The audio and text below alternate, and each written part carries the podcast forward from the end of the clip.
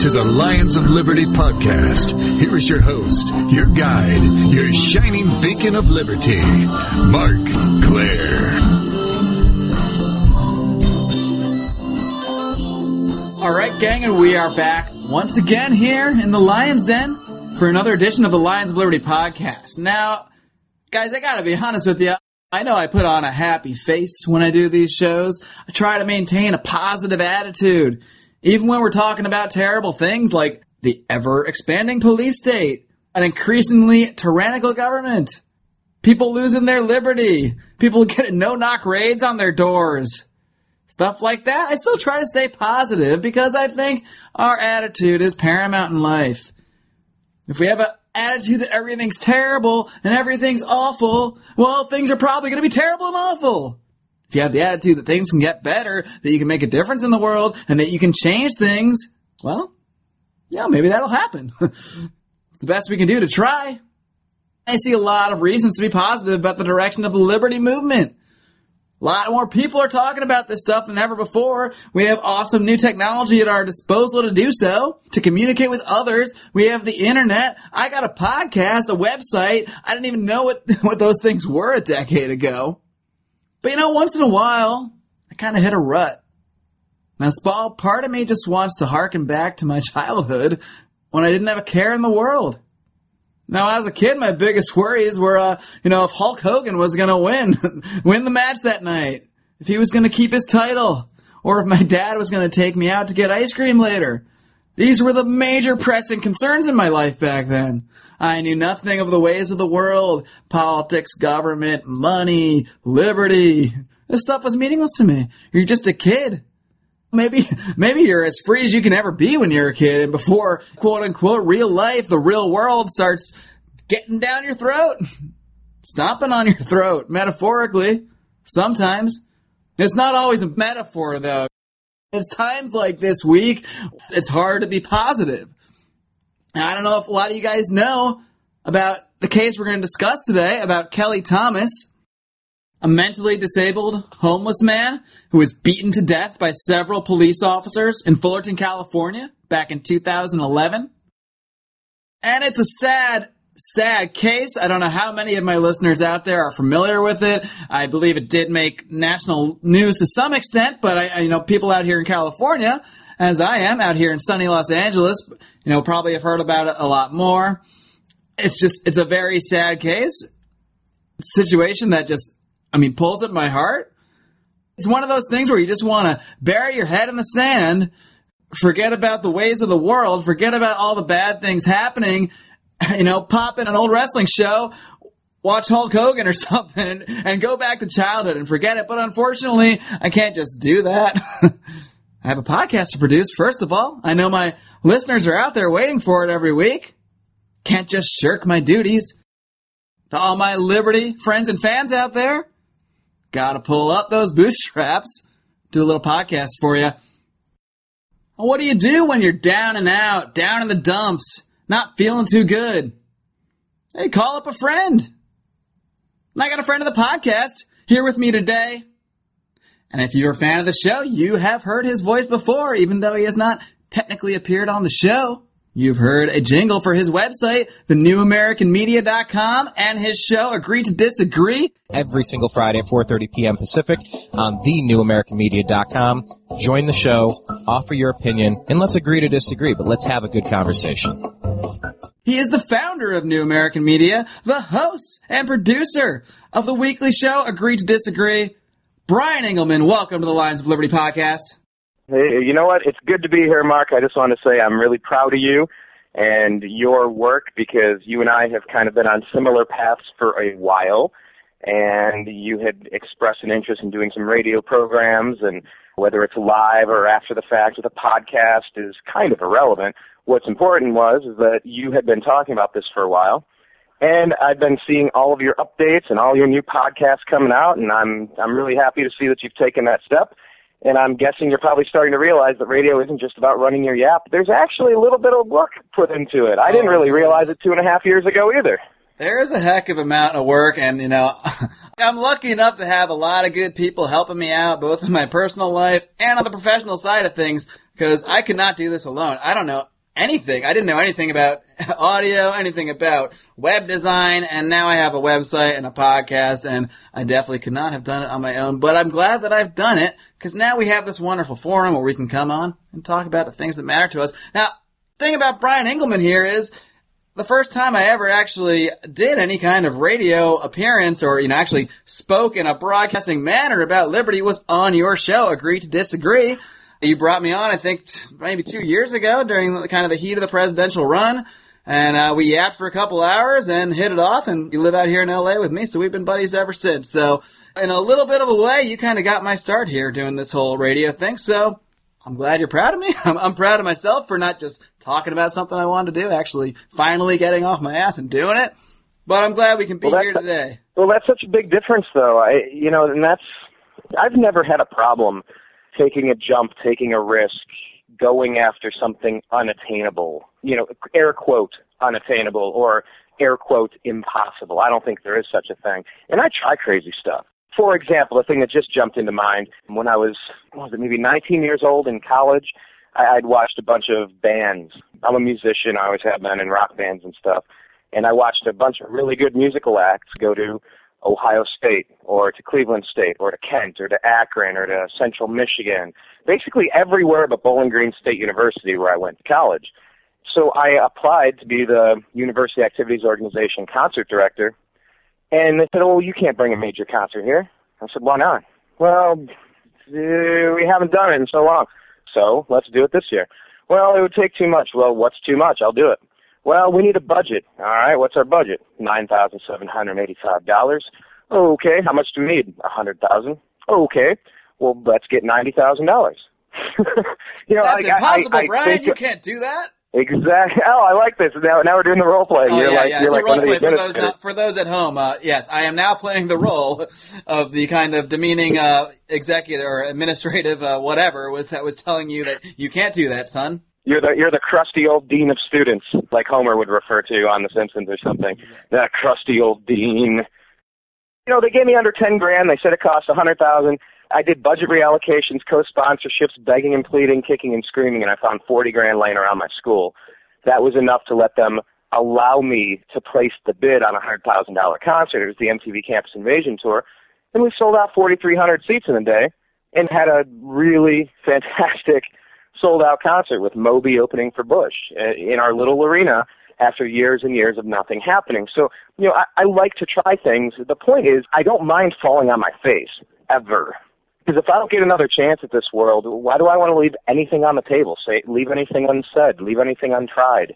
You know, I, I'm not so carpe diem seize the day that I'm risking and being, you know, engaging in ridiculously reckless activities. Don't get me wrong, but there is a huge difference, Mark, between the people that run their mouth, complain about everything, and the people that will actually decide to do something. Whether it makes a difference or not, hey, let history be the judge. But you did that you like you said, you actually did something about it. And you know, I've I've never been afraid of failure, and uh, I think the new media is connecting a lot of us together, and we realize we're not alone. And I think it's a, a great thing. Absolutely, and that that's a theme that kind of keeps coming up here on the podcast with various guests because you know everybody that I interview started off as you know someone that nobody had ever heard of too. And at some point in their lives, they said, actually, no, I gotta do something different. I have to take a risk. I have to jump into something and, you know, see what happens. If you're passionate about something, it doesn't need to be liberty or politics. It can just be, you know, like you, throwing a crazy concert that no one thinks you can throw or starting a business, anything like that you shouldn't be afraid of failure. In fact, you should just welcome failure. I mean, if you fail, that's how you're going to learn. That's how you're going to say, okay, I did, I failed and here's the three reasons why. And now I know about those things. So next time I try something like this, I'm not going to make those same mistakes again. And you just got to keep doing it and falling on your face and getting back up again. And you know, making a couple podcasts that don't sound as good as you want. And then eventually over time you get some that sound a little better funny you say that for a couple of reasons. One, because one of my passions, aside from just throwing concerts and, and doing that, uh, one of the other shows that I do is called the Unhappy Hour. As a Cleveland sports fan, I I have never celebrated a Cleveland Indians, Cleveland Browns, or Cleveland Cavs championship in my 34 plus years. So I also do that. You know, I try to mix it up, have a little bit of fun, and talk a little politics. Except that a lot of times my sports isn't fun, so I actually need politics as a diversion from my miserable sports, which is kind of crazy if if you think about it. The theme of following whatever you're passionate about is something that I just kind of feel like this country's lacking right now. So many people that I know just trudge through what they're doing just because they've been doing it, whether it's a relationship that isn't working, a job that's unfulfilling. And I actually had the chance, I went to the Los Angeles Science Center for, uh, what was it, like, it, it's a free museum, but it's like $2, and you can see the Endeavour space shuttle. You know, and I, and I was walking around this thing, taking pictures, I'm just going, I watched like this 10 minute video of where they flew it into Los Angeles on the back of another plane, and then they had to, to design a way to drive it through the middle of Los Angeles and cutting down trees and removing power lines just to get it there. And you realize what this has been through, and I was inspired. And I realized, man, we haven't been inspired in this country in a long time. It has been so long since this country has had a cheerleader. You know, and go go back. I was too young to really understand Reagan. I was born in '79 but the one thing that is kind of the consensus, whether you love him or hate him, he was a hell of a cheerleader. He was a hell of a uh, a positive, optimistic, we can do anything kind of leader. And and I mean, for the past five years, we have not had that. You know, that that's something that I think maybe if more of us followed our passion somehow, I think we could get that back. But just to wrap up the, the first point we were making, when it comes down to the choices that we make, yeah, uh, difficult, risky decisions. They're they're not easy to make. They're not maybe the safe choice, but even just something as simple as moving to California. Uh, was it eight years ago? I mean, that's crazy. If you can just last a couple of years, wow, I made it. that's a decision that I made myself, just as you did uh, about a decade ago. This September, it'll be exactly 10 years since I moved out to LA from Connecticut. And, you know, people encouraged me, but at the same time, so many people were like, well, do you have a job yet? Well, no. Uh, well, what are you going to do? I'm like, well, I'm going to make some contacts. I, I have some people out there. I'm going to just, you know, see what I can get into. what do you mean? You're just going to, you're just going to go out there without a job, without knowing exactly where you're going to live and all this? I, I was like, yeah, that's, that doesn't seem crazy to me. It seems like what you should do. You should take a risk. Go try something different. I don't want to just live in the town I grew up in forever and not see what other opportunities might be out there. That reminds me of the the line from The Departed. Have you seen The Departed? Absolutely. Great film. I believe it's the first line. The screen might even be black, and it's Jack Nicholson. He says, I don't want to be a product of my environment. I want my environment to be a product of me. And you'd mentioned the first few shows you'd done, maybe the levels weren't done right, maybe it didn't come out exactly as you were hoping. Uh, you know what? I think for two years, little little fun fact here, everybody. If you go back on uh, the New American Media, uh, whether it's YouTube or you know, it's all embedded everywhere. But if you go back, I believe that the first two years of my shows were being broadcast in mono instead of stereo. And over over several months, I was, people would leave comments. Why is it only in the left channel? What's what's wrong with your audio? I'm like, I don't know. I'm not an audio guy. You're like, I, I don't know what you're talking about. demos, but yeah, uh, uh, audio. Wait, there's two. What's no, audio? I am two, talking. But, yeah, and and it, I like that's not my forte. That's not my strength. And it's like I don't care. I don't care if you know. The, the, there's that phrase. It's better to have a good plan today than a perfect plan tomorrow. And I do try to live by that. When I when I feel something, I try to take a few steps in that direction. And I mean, it's it's it's just astonishing to think that it was two and a half years ago that our mutual friend Ted Distel, uh, I believe that's how we we met. Anyhow, he's the web designer. He has a place called disteldesign.com. I try to pimp him every chance I get. That's D I S T E L design.com. And, um, you know, we just threw a website together. I can't believe it's been two and a half years. I just do one show after another show, after one link, after one tweet, after one Facebook post. And I look back now and I can't see where I started. You know, and that's my advice to anybody. If you're feeling passionate about something, start pursuing it. Little baby steps. You don't have to do everything at once and quit your job, but start taking steps. And who knows where you're going to be two and a half years later.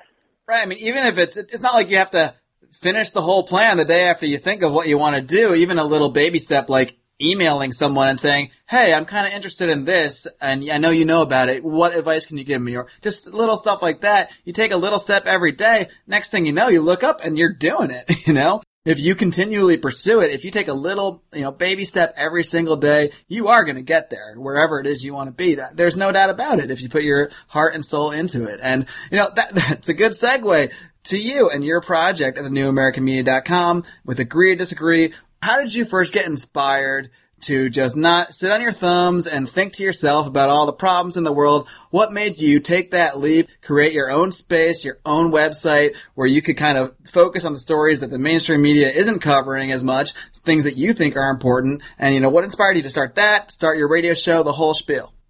Well, you know, when I was in college, I always had a radio show there. It was, uh, was it? Three to six a.m. on Friday nights. It was called the B and B Show. It was, it was me and Brandon, Brian and Brandon on the Wake Up Show. For like three, three and a half years, we had a show, and it was freeform. We got the lousy time slot because I didn't like the the forced programming that they wanted us to play. So even back in the day, I knew I loved the microphone, and I knew I didn't like being told what I could and couldn't play and could could and couldn't say. I knew that right away you know, I wanted to hear the outtakes and the live versions of cool rock songs. I didn't want to hear garbage indie bands whining about being pretty or something like. I didn't like the, the stuff on the format, so I found a free format show. Um, you know, in college, I also did the same thing that I'm doing now. I, I, I cover the news. I worked for the BG News. You know, I think at the time, and who knows, because everything has changed so drastically since what was it, 97 through 2001. So right around that time, I mean, I think we were the the nation's largest independent student newspaper. We were, I, I believe, almost entirely self-sufficient and funded with our own ad revenue. So we didn't have advisors or school officials censoring or editing with the board of directors or some sort of editor in chief telling us what stories we could and couldn't cover because they didn't hold the purse strings. And I loved that. you know, but but the reason I went and worked at the BG News is because I felt their coverage of me was unfair. I became a bit of a public figure putting on the Bush Moby concert. I mean, because this is something that, that had been building for the entire year, both semesters. Uh, we were coming off of a lawsuit the year before. I didn't really have anything to do with that show. They overpaid for an act. I think it was They Might Be Giants and it didn't sell, then they had to cancel, and nobody cared for the show except for the 500 people that did buy overpriced tickets, and they were furious. The whole organization was just in shambles. People got fired. They cleaned house in the UAO organization, and then I came in. So there was tons of scrutiny on me at the time. And all year long, I was working on this show, but I couldn't announce it because we didn't have a signed contract. Well, at a certain point, it definitely went out of my hands into the student advisors' hands, the ones that were paid and had insurance and liability coverage and whatnot. It turns out we didn't even have a signed contract on the day of the show. You know, but at some point you have to announce, and I think it was MTV that beat us to the punch. They they put Bowling Green State University on their television ads, so the the word was out. They decided that it was out. But anyway, our organization was lambasted, just really torn apart in the newspaper you know, armchair quarterbacks. Everybody wants to pick and choose. We had uh, gripe and moan over how the the previous concert was handled. We actually had a black fraternity boycott the concert, saying that it was racist because there weren't any black performers going on stage. I mean, it was Mark. It was it was damn near everything crazy you could imagine. It was all happening at once. So what do I do? On top of it, of course, I decide to run for student government president while we're planning the show. So between both of these things, I was in the newspaper on a daily basis. I would walk to the bank or walk to my economics class or my psychology class, pick up a paper back when papers were physical things you could pick up, not just your tablet and phone. What was that again you said there? A paper? I'm confused. yeah, Sonny, back, see, Benjamin Franklin and Martin Luther, they had paper. Anyway, yeah, and, and, and that's what it was. I would go to class, pick it up, and, and if it wasn't the front page, I'd open it up to the opinion page, and whoa, there's four articles on me, or the organization, or both, or the the political thing, and just getting slammed over there. And I, I just I just felt like all of their coverage was ridiculous. It was unfair um, especially especially with the concert coverage. I, I just felt like it was really unfair. So I went to the BG News and I said, "Hey, I've been reading your stuff. I'm not a fan. I think you've really dragged me through the mud completely unnecessarily after busting my ass for about a year and a half to give this campus something cool. and I want to change that, so I want to write for your paper next year. And they looked at me and they're like, what? I'm like, yeah, yeah, I, I'm a journalism minor. I'm a writer. I've critiqued your work. I don't think it's good, and I want to join and be a part of it now. Okay. So then I worked for the BG News for a while. So the point of all that is just to kind of say I've always been interested in covering the media. And, you know, I guess maybe the origination of why the new American media, why did that come about specifically? I gotta say, Mark, you know, I, I bought a, a little condo out here in Los Angeles back in 2006. And just like Obamacare, I have been kicked off of my health insurance plan and here, I've lost my doctor. So basically the same thing that happened with Obamacare. I was lied to, my plan was stolen, my doctor was stolen. I was the canary in the coal mine. I was the test subject. I was that that story, that anecdote you hear but you don't know anybody that's happened to. You know, no, no, that was me. And the same thing happened to me with my with my condo. I when I bought it in 2006, it, it, let's just say it lost two thirds of its value within about a year and a half when everything crashed around me. And I'm trying to make sense of it. My homeowners association is going bankrupt. At what was it like 40% of our privately owned homes in our homeowners association were in various stages of foreclosure, nobody paying their monthly dues. That's getting ready to go bankrupt. I'm sitting as vice president on that board of directors trying to keep the ship from sinking. And it, toward the end of the Bush administration, the beginning of the Obama administration, I got so fed up. I got so fed up with yelling at my television because it wasn't fixing anything. It wasn't doing anything. Now, I don't know if, if doing a website and doing radio shows is actually fixing or curing anything either. Let me get that straight. But I just, I just, I couldn't take it because I knew the television, it was not receiving the things that I was saying to it. When I'm yelling at MSNBC saying, that's just a lie. That is not true. Well, why don't, why are they bailing them out? Why are they, I mean, just yelling at the banks, yelling at JP Morgan, yelling at the Federal Reserve, yelling at the 17 trillion, I don't know, maybe it's 14 trillion in debt at the time. it's just numbers. Just You a know, few trillion I- here and I there just- between friends. Yeah, well what's a few T? Yeah, I, I just shorten it to T, not trillion. Anyway, know, it's a few T between friends. Suffering from low T? yeah, we have very few trillions. Anyway, I just realized that I needed to participate in the system. I needed to participate in the conversation because the stuff regarding the subprime housing crash and crisis, it was me. It was my story. I knew that I had something to say about it.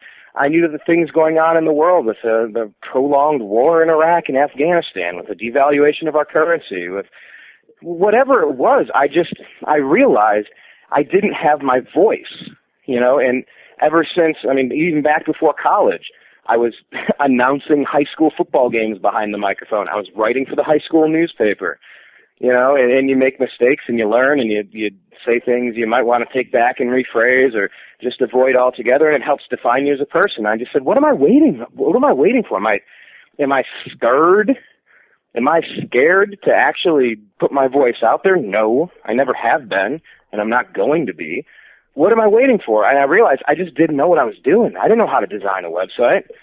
The drummer in the band I moved out here with, Sean Flynn, rest his soul, dead in a motorcycle crash a couple years ago now. So. But it was Sean that introduced me to Ted Distel, who helped to get the site up and going. Uh, Sean was actually our uh, co-host, producer, engineer. Um, I, I think the show has never sounded as good as when Sean was doing the shows. But uh, yeah, I mean, when that ball got rolling, you know, one more one more thing about that, uh, and then I think that'll kind of explain why I did what I did. I, I went for about six weeks out to New Mexico, and they have these earth ships. They're 100% off the grid, self sustainable homes with greenhouses. They catch all the water on the roof, fill them in cisterns, uh, no heating or cooling bill, solar power in battery banks for the electric. Anyway, I went and moved into this community, learning how to build different components of these systems. And it's, it's apparently a, a magical place. It's a place where Indian cultures have revered this area around Taos, New Mexico for as far back as we can track. And, you know, it was out there during that six weeks where I just kind of disappeared from life and did that whole thing then I just kind of had the epiphany. It, it, it that's really the birth. That, that that was really the conception. You had a spiritual that was moment. the conception point. Yeah, I did. I, I had a spiritual moment, and that's what they say that area can do to you if you're willing to just listen. And when I came back, uh, conception turned into birth, and uh, you know I've been raising this kid ever since. You know, and I haven't looked back, and I don't regret anything. I will obviously try to keep getting better at what I'm doing, but I finally feel like I have my voice again and I'm I'm I'm just tired of all the craziness happening in this world and I don't know if I'm fixing anything, but I'm at least trying to let people know that if you think along these similar lines, you're not crazy, you're not a nut job, you're not wearing your tinfoil hat, and if you're going to hear it, raise your hand and gladly say, "Fine, then I'm a nut job wearing my tinfoil hat, but I'm right," and keep going. You know, so I don't know what we're accomplishing necessarily, but it's been a hell of a ride and I'm I'm really happy to have the platform, and like I said, I'm really inspired when cats like you start doing what you do because it just makes me smile. You know.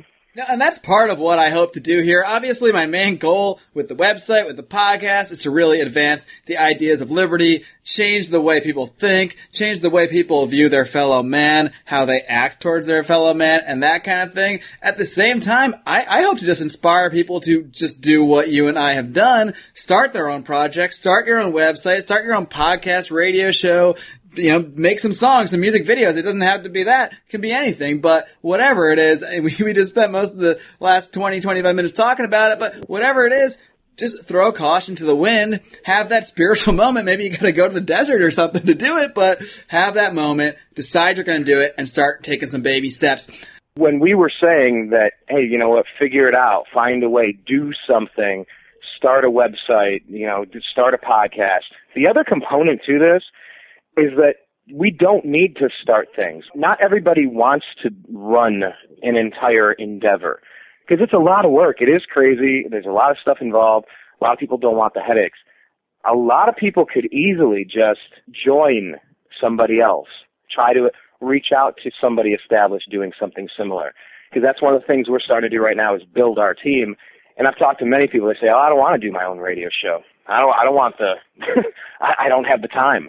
Or my schedule changes. I can't do something consistent, you know. So no one on earth, that, as you know, almost no one on this planet has a crazier, more changing schedule than I do. So if I can do it, anybody can. I will agree with that because we've we've tried to meet up how many umpteen times and been successful how few yet. I just wanted to say that even if if people don't want to take on an entire task themselves, hey, you know what? You can empty a swimming pool very fast if you have a thousand people each with a bucket of water not everybody needs a big pump and a filling station. Now, Brian, we've been talking about a lot of things. We're going to take a quick little break, and we're going to come back and talk about the case of Kelly Thomas, as I discussed in my little opener there in the beginning of the show. We'll be back with Brian Engelman in a few minutes. This podcast is a member of the Place to Be Nation family. Visit us at theplacetobenation.com, your pop culture home. Do your kids want to meet the champion of the Constitution? What if there was an illustrated book that introduced libertarianism to you through the story of Ron Paul's amazing life? What if this biography breaks down complex concepts like Austrian economic theory, the dangers of the Federal Reserve, blowback, and a non-interventionist foreign policy? What if I told you this book is real and available? What if I told you that school libraries accept donations? What if you donate a copy to your local school library and give hundreds of youth the opportunity to meet Ron Paul? What if you don't? Who will? Get your copy today at meetronpaul.com, also available on Amazon. As Ron Paul has said, there can be no revolution without a revolution in education. Visit meetronpaul.com. Keep the liberty movement moving. Agree to disagree. Yeah, it's a radio show we have on thenewamericanmedia.com every single Friday at 4.30 p.m. Pacific. Join the show. What do we talk about? Politics, religion, and spirituality. Basically anything you're not supposed to talk about in a bar. you're not supposed to have these conversations inside of a bar, but we have them every single Friday at 4.30 p.m. Pacific on thenewamericanmedia.com. Join the show, offer your opinion, and let's agree to disagree, but let's have a good conversation. This is Glenn Jacobs, and you're listening to the Lions of Liberty podcast. Here is your host, your guide, your shining beacon of liberty, Marc Clair.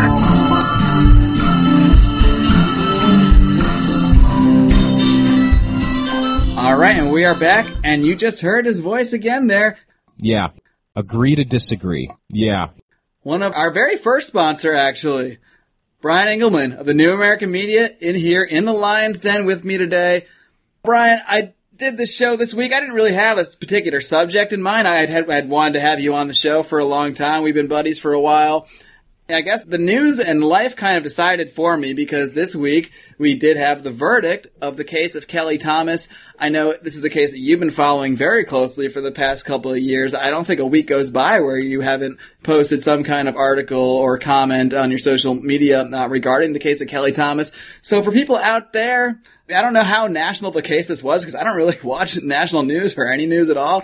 I don't know how many people outside of California know that much about this case. For the people out there that aren't familiar, can you just give a quick little summary of the case of Kelly Thomas and what exactly is going on there? Yeah, there's so many moving parts to this. This was one of the bigger stories that popped onto my radar with the New American Media.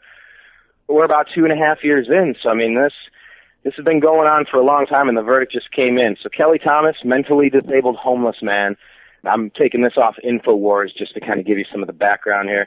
He was beaten, tasered, suffocated, and pistol whipped as he lay on a street corner, being sat on by no less than six police officers during an incident in July of 2011.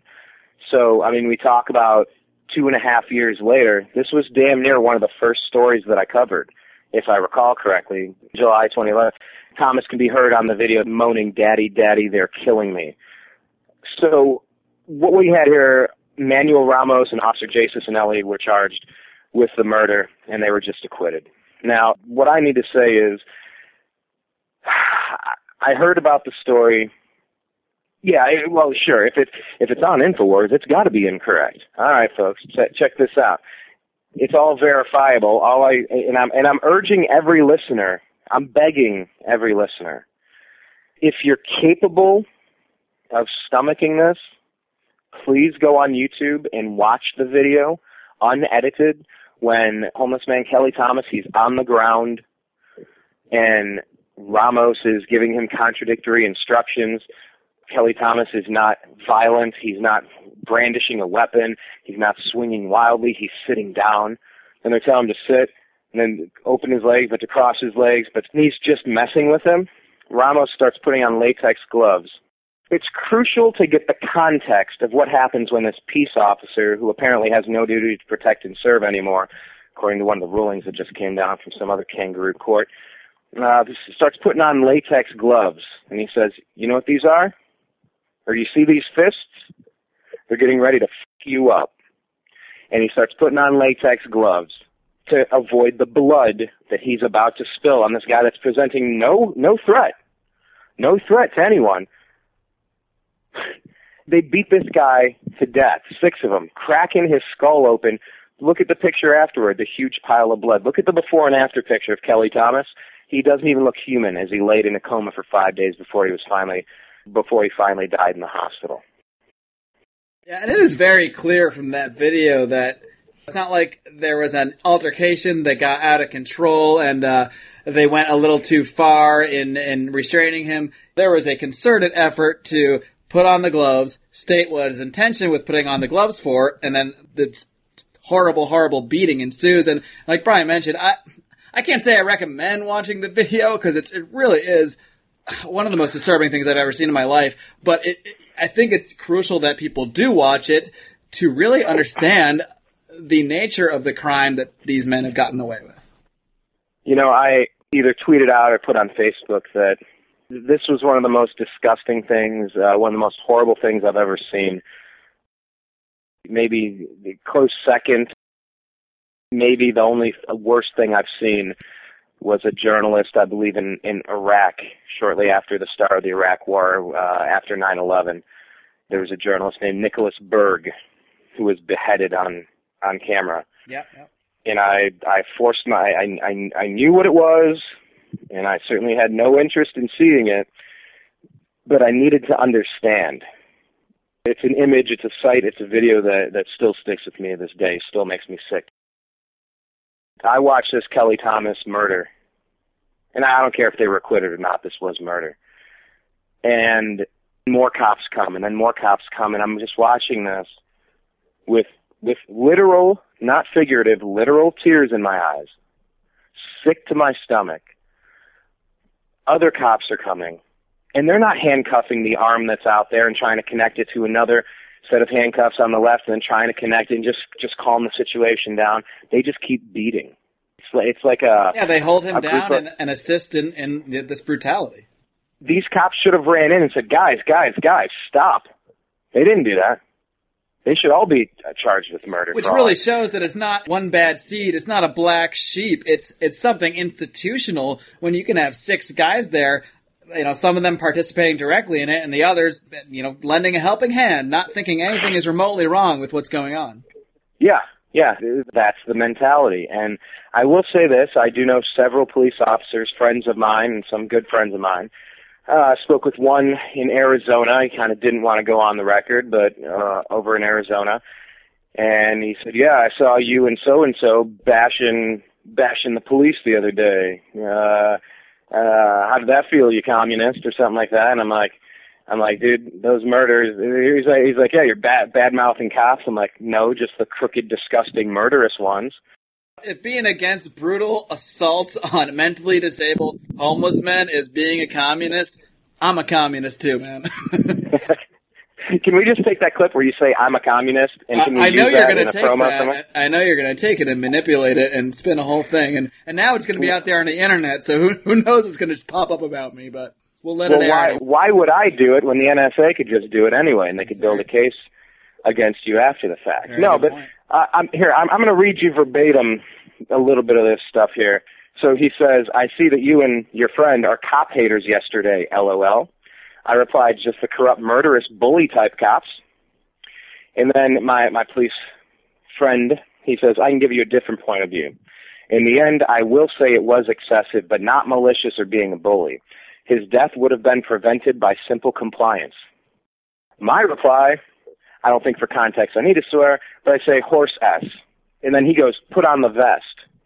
I reply, he was sitting.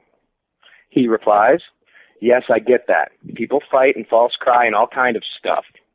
Dude, you really don't know until you're there, and this isn't a knock on you, it's just a fact of life. So Now what he is saying is that the sentence for not immediately complying with an officer, even if you are a mentally handicapped man or or what have you, is instant death without trial. Hmm, kind of sounds like the National Defense Authorization Act that Barack Obama illegally signed into law. What was that, on New Year's Eve two years ago? Yeah. Something like that? The NDAA, you may have heard of it? Everything ties back at some point, doesn't it? Yeah, absolutely.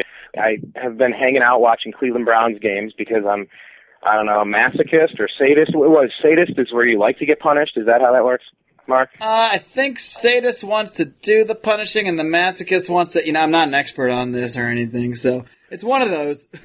But if you're listening to the podcast, please send us a tweet and let us know. Um, whichever the one that enjoys inf- having pain inflicted upon them.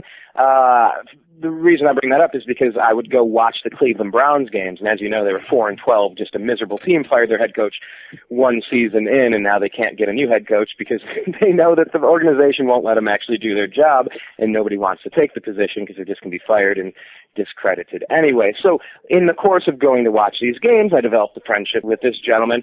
I will also leave him unnamed as of yet. Let's just say he's a police officer in Southern California. For a long time, he didn't even mention what he did.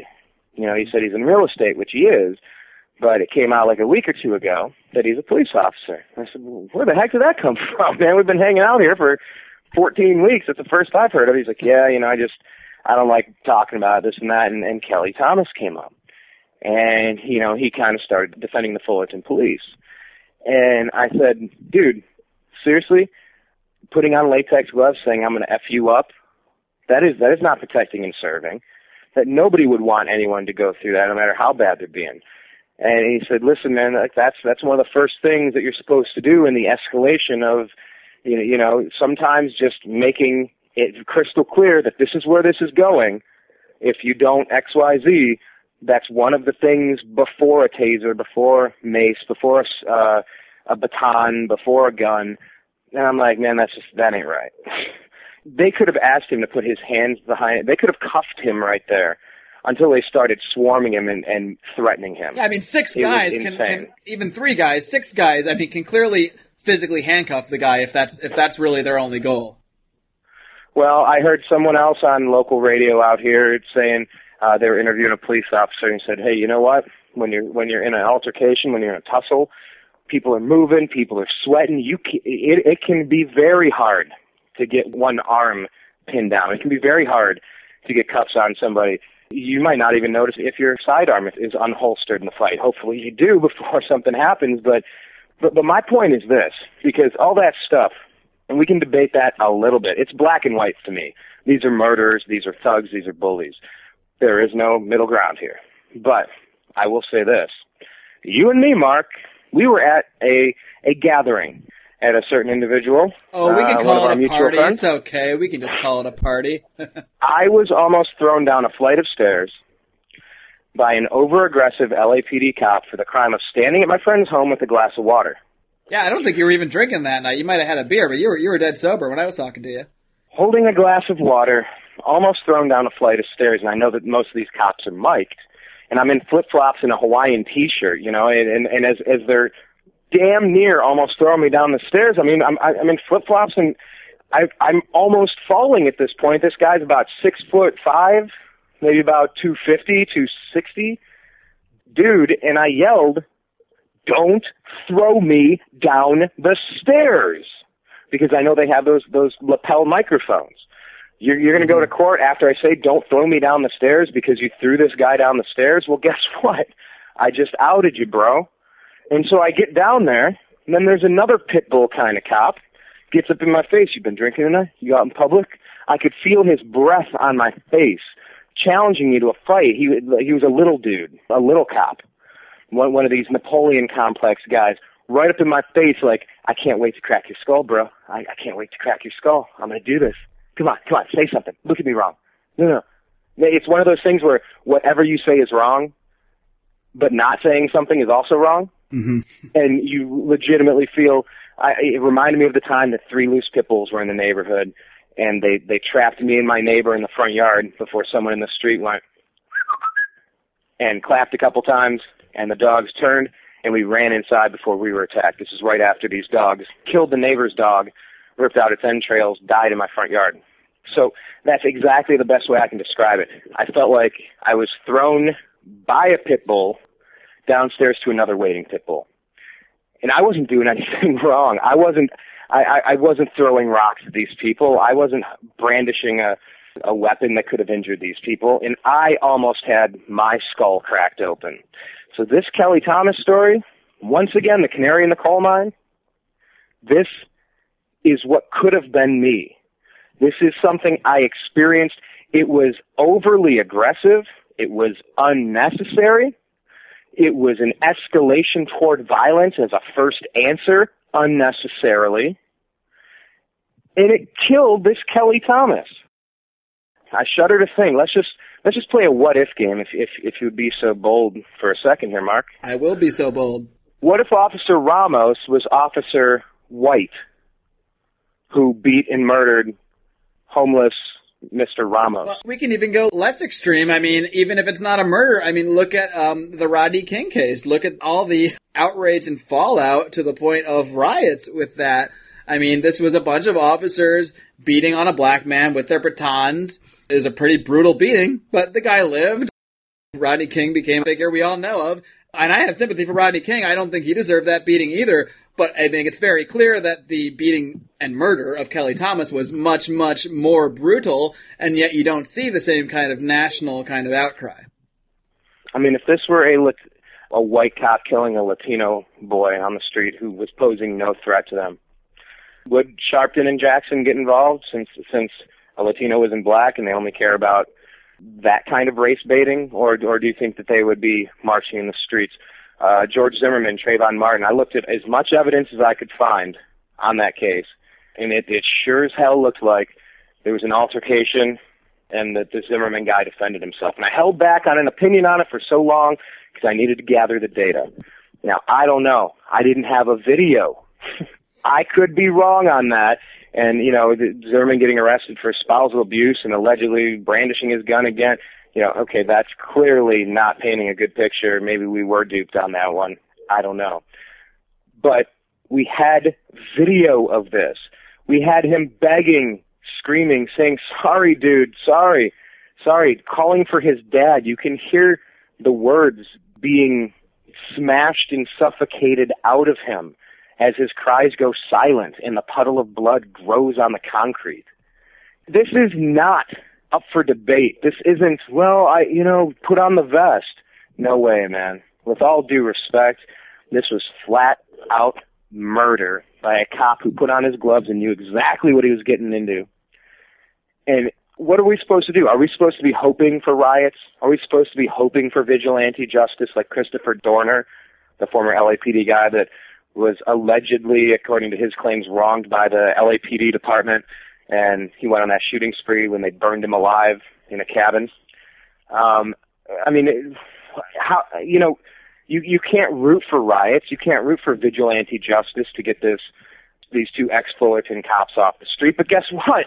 Now they want their jobs back. Yeah, I just I just saw might that article out- today. They uh, the one guy Cicinelli. Cicinelli, him and his lawyer are going to begin a fight, a legal fight, I guess, to get his job back because, you know, in, in their minds, he's been found not guilty. Therefore, he's done nothing wrong. Therefore, there's no reason he shouldn't be back on the street doing his quote unquote job. This thing really hits home to me. I still can't look at police officers the same after I was manhandled and they were ramping up. They were escalating toward violence unnecessarily. This wasn't a riot that was getting out of control and certain measures had to be enacted to calm things down. That was not the case. And I almost got my skull crashed. That almost happened to me. And so when I see this, it, you know, I hate doing what I have to do sometimes because I don't want to watch these videos. I don't want to become personally affected by this. But if I don't, who's going to? You know, who's?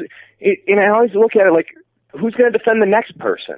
Defending the, the values of freedom and liberty. Well, if 230 years ago they didn't do that, would I be living in like a North Korea, or or, or a Cuba, or a Ir- Iran, or I mean, I don't know. Go go through our other laundry list of awesome countries. I mean, is that what this place would be? I I don't know. I'm just trying to pay it forward, and you know, they they really killed this Kelly Thomas twice. You know, they they they killed him the first time. He doesn't even look human in these before and after pictures. I'm looking at it right now. It's just That's truly it's so awful. disgusting. And I really did sit there and I I cried, and it it it crushed me. Part of my part of my soul died when I looked at this, and I watched all however many minutes of that video there were. And now these guys are off on the street. I don't understand it, Marc. Um, calling for riots or vigilante justice to take these former cops out that what that couldn't possibly do anything good. I, you know, that's not the direction I'm going. I don't know what direction to go. I don't know what the remedy for this is. Do you have any thoughts on? I mean, you watched the vi- same video I have, uh, many other people have seen out there, and we know the jury saw the same video. I have an image here actually that is from the trial, and it, it lists all of Kelly Thomas's pleas. He was pleading the entire time, this entire 30 minutes for them to stop beating him. It says here, and you can see if you watch the video, you'll, you can count up yourself. You'll hear him say all these things over and over and over again. He said, Dad, help me. They're killing me. He said it 31 times. He said, Sir, please. Okay. Okay. Obviously that is, you know, a sign of compliance. 30 times he said that. Help me. Help me, God. 26 times. I'm sorry. 15 times. And this is over the course of this entire beating. I mean, you think even one of those phrases said once would be enough for the officers to say, okay, he is not putting up any whatever resistance we're, we think he's putting up anymore. We can now stop what we're doing. Not that they should be even beating him in the first place for any reason, because that does not sound like protecting and serving to me. What this comes down to, I mean, why do you think the jury, after seeing all the evidence we had, obviously we didn't see all the evidence, we're not the jurors, maybe there are some other things that they saw we didn't, but in this case, where there was a very clear video of the entire incident, how on earth do you think these 12 human beings that I gotta think aren't necessarily terrible people, how did they all come to this conclusion of not guilty? Uh, Do you have any kind of thoughts on that? It's pretty mind boggling. Well, it's a little bit like when the Obamacare ruling kind of came down and Supreme Court Justice John Roberts did a complete 180 and where it seemed like he was absolutely going to rule and strike this down on 10th Amendment terms that that you know any powers not specifically delegated to the federal government shall be reserved for the states, meaning you can't have a federal government imposed on all 50 states what they need to purchase, which is insane. And then he flipped, and he was the deciding vote. How history tells it is that he was the deciding vote to push through this illegal Obamacare ACA Act. There have been questions as to whether the NSA and the Obama administration had dirt on the Supreme Court justice, and in fact has them in his back pocket. Where if you don't do this, then we're going to do that, or we know about your certain family member, or we know about this thing in your past, and we're gonna we're gonna run you through the ground, run you through the mud, or maybe taxes weren't paid for a certain time. We'll get you unless you comply and do this and flip your vote. All hearsay, all just speculation and theories, because I haven't seen any smoking gun on that. But I've heard similar um, theories addressing that same question. And one of them was, why was this trial held in the same county where this happened? You know, these people live there. You know, if if, if these are jurors, wouldn't there be a target put on their back, like we're going to retaliate against, you know, that thin blue line where the police defend the police, where my friend says, "Put on a vest, bro." Yeah, yeah. I'll put on a vest so I can go murder. That's insane. Now, it's a really interesting that- um, thing you, you say there that, you know, Fullerton is, is a, you know, it's not a huge community. It's not a s- small town either, but it's the kind of place where a lot of people kind of know each other. And people have seen this brutality from the police. I mean, I know jurors are quote unquote anonymous, but we also kind of know that a lot of the police are at the trial. the police can see the jurors, all this kind of thing. Do you think that that, that is a factor at all? That there was, a, you know, any kind of fear from the jurors? Like, you know, we don't want to, we don't want to call you guilty because who knows what your your cop friends are going to do to us. I mean, that's just a complete baseless theory, but Well, look, look. In the absence of common sense, we got we got to ponder. We got to pontificate this stuff out loud and just say, hmm, what's more likely? I don't know how anybody, let alone twelve people, could watch what I watched and not come up with the same exact conclusion that I reached. I don't get it. These murderers are walking free. The citizens of Fullerton are not safe. No member of the American public is safe anywhere. One of the quotes that kind of sums up this point that I'm making is if these two cops don't, former cops don't deserve to be in jail, open the doors because nobody deserves to be in jail. You've got people in jail right now for owning a plant or for growing a plant that occurs naturally in naturally in nature. But you have people in jail for absolutely completely non-violent quote unquote crimes because I don't consider them crimes. I only consider when someone violates the rights of another a crime. And absolutely the case of Kelly Thomas and the beating that he went through is a crime because we have a video and I don't care what context that's in that it that what what occurred on that video is a crime. Now here's my theory. And again, it's all just a theory. I don't know what's going on in the minds of these jurors. Um, but I think our society has a sickness. And, and a part of that sickness is that people seem to look at police, uh, government, military, soldiers. They, they look at all these kind of authority figures and they kind of put them on a different level of the rest of us. They think, maybe even not actively think, maybe just subconsciously, but you know, these people are doing their jobs. They're here to serve and protect us. That is what they're there for. And we have to give them the benefit of the doubt because we're just normal citizens. We're not police officers. We don't, you know, kind of like you said, we don't, we're not wearing the vest. We just don't know. And at the end of the day, maybe the prosecutor planted enough of that in their minds that we just can't convict these guys of murder, of manslaughter, and all that stuff because they're the police. And at the end of the day, they probably just did what they thought they had to do. As sad as and terrible as it is. Now, how you can watch a half hour beating, it's not like it's a punch in the face. I could see if there was a confrontation, an officer went over the line and, and a guy got killed because he, you know, it was a heat of the moment. But you can't call a half hour beating when a guy st- begins it by slowly putting on his latex gloves and stating his intentions with those gloves, you can't call that a crime of passion or anything. It is very, very clearly premeditated. Maybe they didn't intend to kill him. Maybe they just intended to beat the living hell out of him, but you know, when you beat the living hell out of somebody, there's a, a chance they will die. So you shouldn't do that. I don't know. Again, we're just theorizing because in, in the face of all logic, that's all we have left is theorizing that it's really just this problem with society where we don't look at all humans the same. It's the real equality. You know, when you have the president coming out there and talking about income equality and, and things like that and how much stuff people have and, and how we gotta change that so everyone's equal. Well, you know, that kind of equality I'm not too concerned about.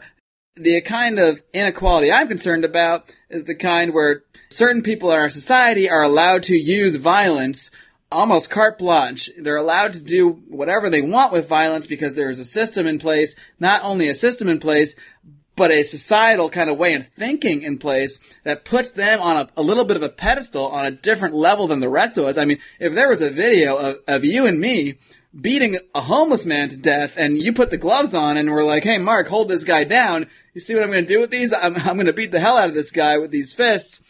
I'm pretty sure we would not be free men right now. We would probably be spending the rest of our lives, rightly so, behind bars and away from society. And now these guys are, are on the street and heck, maybe they'll even be in a uniform again. I mean, I have no idea. That is a frightening concept. And I think you might be onto something with your theory there that the general public tends to maybe look the other way or just defer to authority.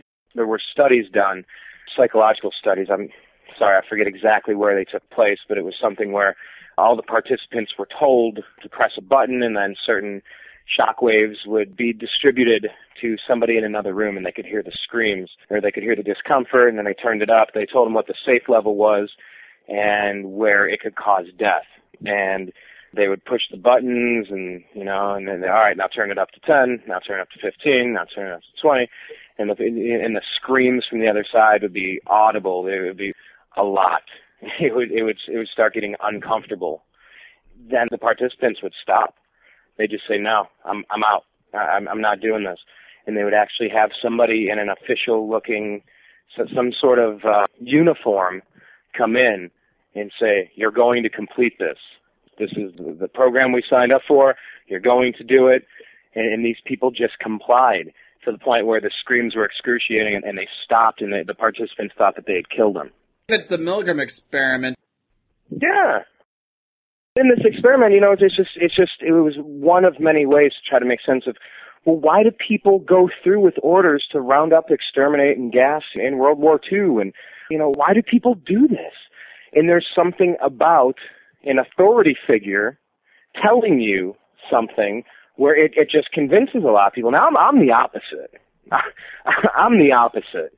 I don't like being told what to do. And I don't like authority figures. I think authority figures are to be mistrusted at all times. Maybe that's the definition of a journalist. But for me, when it comes to politicians, when it comes to police officers, when it comes to military, I think that scrutiny needs to be the highest level attainable of scrutiny. Now, I don't mean unfair. I'm not saying it, it should be bashing or it should be malicious. But I'll tell you what, when it comes to defending our civil liberties, and I keep using this animal as a reference, but we need pit bulls to defend ourselves and our civil liberties. How about and, lions? You know, Will lions do?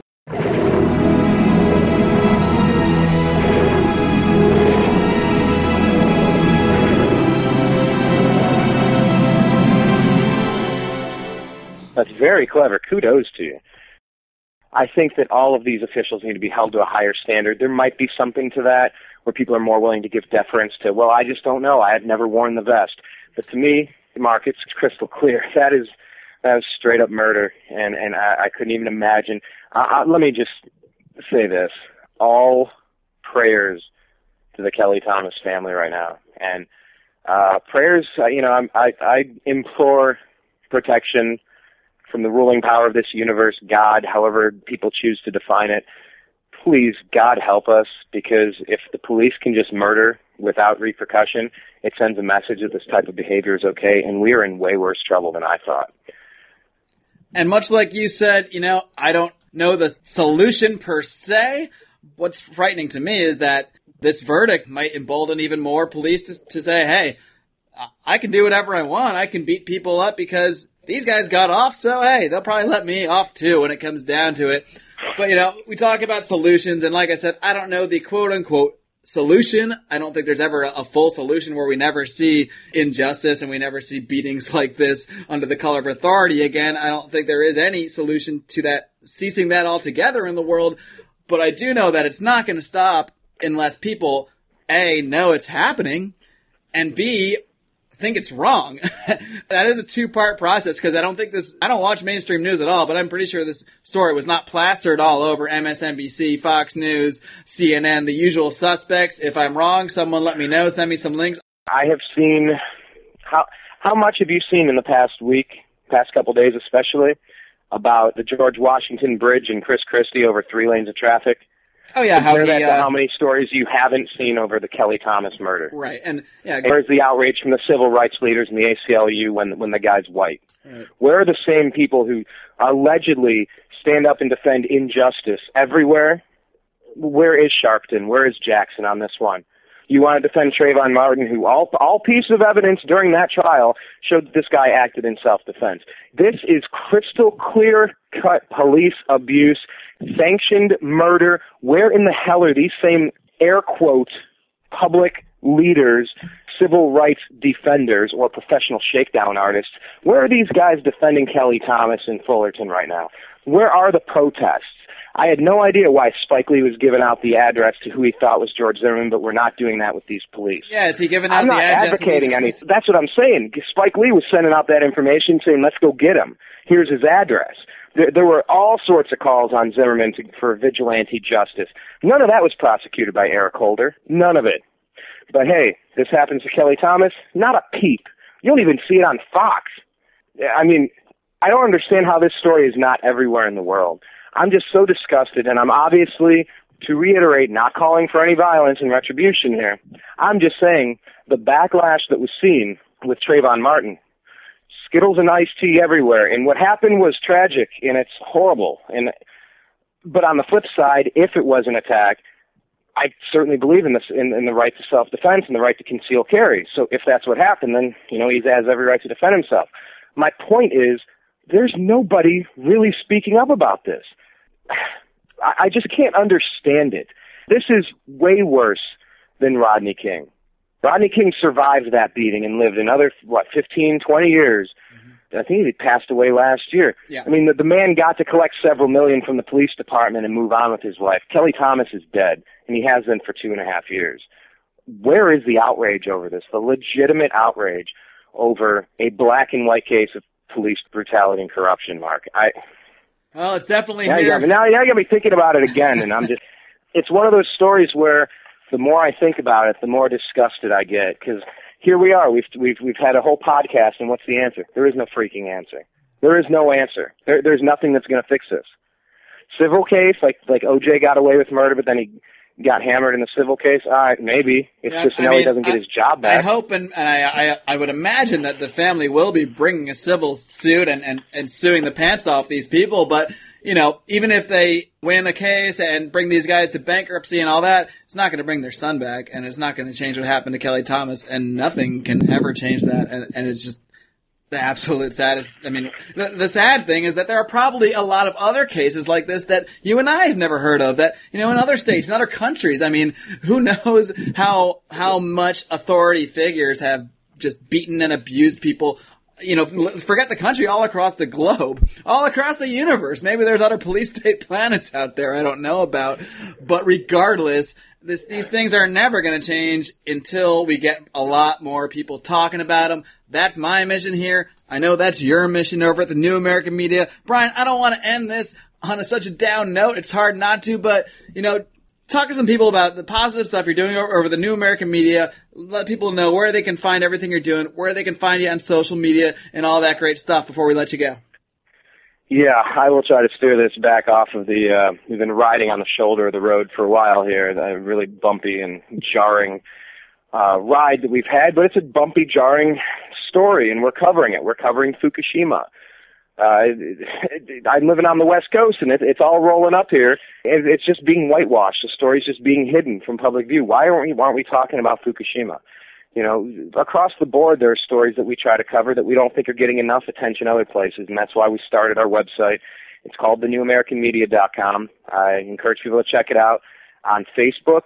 Just do a search of the New American Media with spaces in between and like our page. Um, I think you can do that off of our homepage, thenewamericanmedia.com as well. On Twitter, we're at American underscore media underscore. And on YouTube, we're youtube.com slash the new American media. Please go there and click subscribe. I'll tell you what, it's, it's days like yesterday and the, the day before, you know, I heard the verdict. I, I, I felt like I was in a parallel universe. I'm like, I'm not really hearing that. That's not really happening. And it did. Um, but nothing, nothing's going to stop us. Nothing's going to stop the movement to get our lives back. You know, the, the, this country was founded as a grand experiment of liberty and freedom, just being left alone. I think we are in serious trouble on this planet if we don't get our act together. And the positive part of it is that I've been very, very encouraged over the past few years. Just a couple of the guests that we've had since we've been doing radio shows with the New American Media. We've had uh, Libertarian presidential candidate Gary Johnson, Coast to Coast host John B. Wells. Yeah, Brian has conducted a ton of great interviews over the past couple years, so definitely be sure to go check out his YouTube page, check out his website, and, and go back and listen to a lot of because there is just some a ton of great guests. You had Ben Swann on. I mean, you've had yeah, yeah. you've had a ton of great guys on there. Yeah, well, thank you for the kind words. Yeah, and, and and you know, it's just as I talk to all these people that are also connected and also doing the same thing you talk with a Ben Swann or John B. Wells or a Gary Johnson or go down the laundry list of cool people and it's just it's motivating to know you're not the only one. You're not crazy. And you don't need to agree with anybody on a 100% of anything. How about 70% of stuff? You know, and what it comes down to for me is I think that we are going to get things fixed. I think that our best days are ahead of us. I just think it's it's like a lot of stuff. You got to admit you have a problem and the withdrawal is going to be pretty bad. And you, you might have to break a few eggs to make an omelet. I just, I, I think we're going to have to take our medicine. It's going to get bad for a little while because it has to, because everything that's been inflated and the bubbles in the economic markets. I know you spend a lot more time on that stuff on your shows than me typically, but I think it's going to have to crash because it's already been dead. It's kind of like Weekend at Bernie's. The, the corpse has been dead for a while. You just put a funny shirt on him and some sunglasses, and you keep propping him up. I think we just need to have our funeral service for Weekend at Bernie's guy, our economy, and just hit reset, whether it's Bitcoin, whether it's silver and gold, whether it's a Federal Reserve note that is, whatever the case may be. I am encouraged with all the people that we've been able to connect with over the past two and a half years, yourself included. I think that this is going to be a steamroll. This is going to be a snowball effect. I think 2014 elections are just going to be a bloodbath for big government progressives in both parties, Republicans and Democrats, because I don't love the Republicans just because I'm anti-Democrat. I think it's happening, and I think the power is being wrestled away from the oligarchs who have had control for too long, and I think it's way overdue. And I'm just I'm privileged to have an outlet, a forum, a group of people, friends in the industry, uh, listeners and fans. Uh, I appreciate each and everybody, and I certainly appreciated having a chance to come on your podcast today. So we shouldn't wait as long next time to get you back on and disagree. Absolutely. Agree disagree. I, absolutely. I, I can't wait to be back on your show, and I definitely can't wait to have you on again because, as everybody can tell from, from how long we've been talking here, we can go on for hours and hours about this stuff. So we'll definitely, you know, make a point to have you back on again, and I'll, I'll make a point to come back on your show again guys, be sure to check out the. He's got a lot of interesting stuff there. It's not just politics, it's spirituality, sports, all, something for everybody there. That, and tons of interesting stuff going on. Brian Engelman, thank you so much for being here with me today on the Lions Liberty podcast. I appreciate you, brother. Good luck. Best wishes to you and your team, especially to John in post production. all right. Thanks, buddy. Take care. And that's going to wrap it up today on the Lions Liberty podcast. I was glad to have my pal, Brian Engelman, here on the show today. And, you know, we had this podcast planned out for a few weeks, but it's fitting that this Kelly Thomas verdict came this week uh, because Brian Engelman, as you heard, is, is about as close to an expert on this case as you can get without being the defense attorney or the prosecutor. I mean, he's been following this thing every single day since pretty much since I've met him. And it's truly shocking and sad. And folks, we have a society that seems to accept this stuff. I mean, I know a few people that are aware of the case and are outraged by it, but I mean, any society that accepts you know, beatings, murder of by authority figures, by anybody, well, like I said earlier, society has a sickness. This is not something people should accept. And I don't know the solution to all the world's ills. I don't expect to uh, use this forum to change the entire world and make sure injustice never happens again. But the only thing I can think to do is to be here on this podcast, is to have my website, lionsofliberty.com, have this podcast, which you can check out at lionsofliberty.com slash podcast. You can subscribe on iTunes, subscribe on the Stitcher radio app all I can think to do is to keep this conversation going, keep informing people, and you know, we're going to continue to do that here each and every week, including once again, we'll be back next week. And I've got a lot of interesting, great guests lined up for you the next few weeks, so be sure to come back and keep checking us out. And until then, live long and live free.